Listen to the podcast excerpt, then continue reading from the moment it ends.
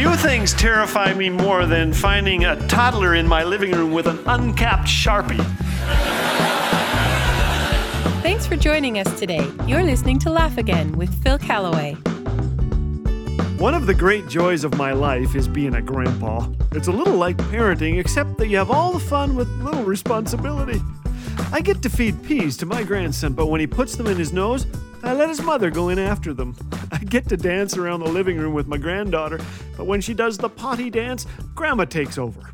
Grandparenting is the best.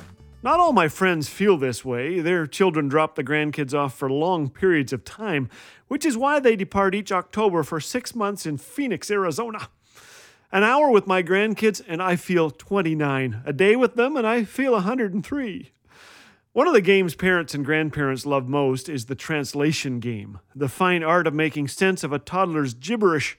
When my son's firstborn says, Yeesh, he could be saying cheese or shoes or keys or my pants are on fire. It's hard to tell. In toddlerese, my name is Bumpa and Bubba. Grandma is Bama and Mimi. Wawa is water. So is Otto. Brr is, of course, birds. Naco bar is granola bar. Tido is tomato.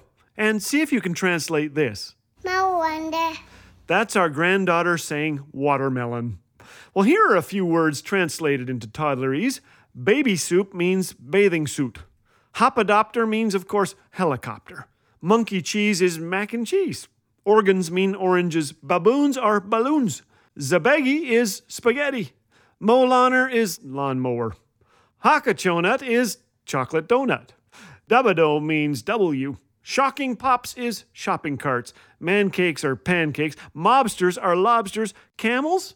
Cannibals. Elevators? Alligators. Shrinkles are wrinkled hands and feet after getting wet. Scott says when my daughter sings the alphabet song, instead of elemental P, she sings armadillo P. Well, there you go. Lex says one of my students was talking about being deaf and how you need ear grenades to hear. He meant hearing aids. Britt says when I asked my daughter what her favorite ride at Disneyland was, she replied, Pirates of the Can of Beans. Well, that is toddlerese.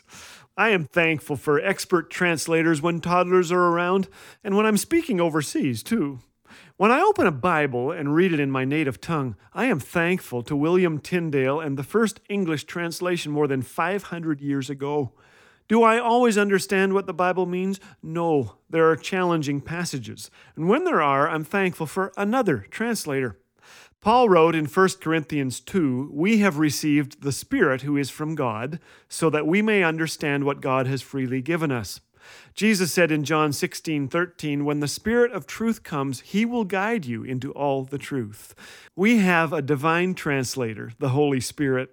If you don't understand what the Bible is saying, pray. Seek godly counsel and invite the Spirit of God to teach you. God loves that prayer.